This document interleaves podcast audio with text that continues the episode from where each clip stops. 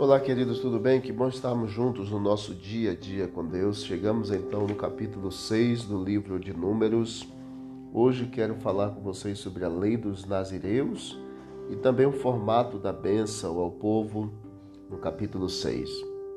Versículo 1, 2 e 3 diz assim: Disse o Senhor a Moisés: Fala aos filhos de Israel e dize-lhes: Quando alguém, seja homem, seja mulher, fizer voto especial, voto de Nazireu, a fim de consagrar-se para o Senhor, abster-se-á de vinho e de bebida forte, não beberá vinagre de vinho, nem vinagre de bebida forte, nem tomará beberagens de uvas, nem comerá uvas frescas nem secas.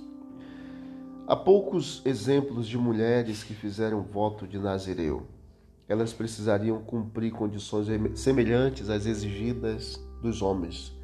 Se a mulher é sujeita ao pai ou ao esposo, qualquer um deles tinha autoridade para anular o voto dela. O fato de a mãe de Sansão ter recebido a ordem de não beber vinho indica que talvez ela tenha feito um voto de nazireu temporário. Em relação a esse primeiro uso da palavra nazireu, deve-se notar que a grafia empregada obedece a dois motivos.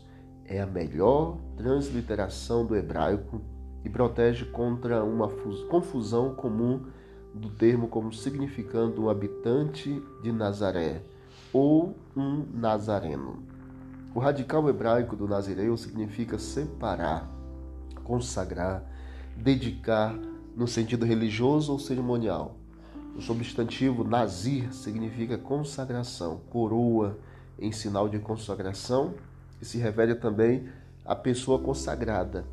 A expressão mais completa, nazireu consagrado a Deus, de Juízes 13, 5 e 7, denota uma pessoa plenamente dedicada ao Senhor. Devia se abster de vinho, de vinagre de vinho, de bebida forte. As bebidas embriagantes, em geral, a expressão é usada para bebidas feitas de outros ingredientes que não as uvas. O radical hebraico significa ficar embriagado e é usado metaforicamente para indicar destruição. O vinho e as bebidas fortes eram proibidas para sacerdotes em atividade e também para nazireus. Eram considerados especialmente nocivos para os príncipes e outras pessoas em, oposição de, em posição de responsabilidade.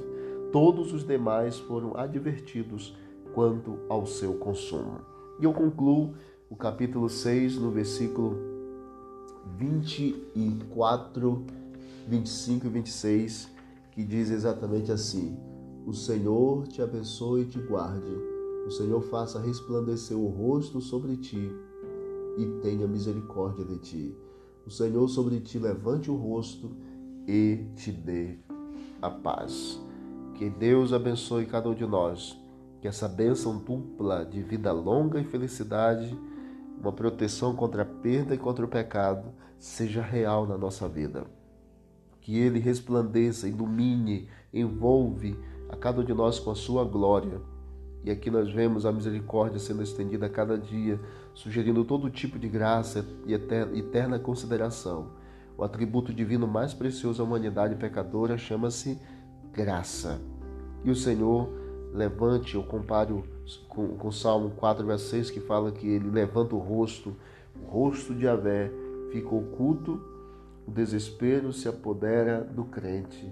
Quando seu rosto se volta contra a pessoa, muitas das vezes acontecia morte e destruição, mas nesse sentido é para trazer a paz, para trazer unidade, é para trazer completude e para trazer perfeição. Que Deus nos abençoe. Que tenhamos um dia abençoado e feliz pelo seu poder em nome de Jesus. Vamos orar? Obrigado, Pai, pela lei dos nazireus e obrigado pela bênção sacerdotal desta manhã. Nos abençoe, resplandeça o teu rosto sobre nós. Tenha misericórdia de nós e nos dê a paz. Em nome de Jesus. Amém. Deus abençoe. Vamos que vamos para o alto e avante.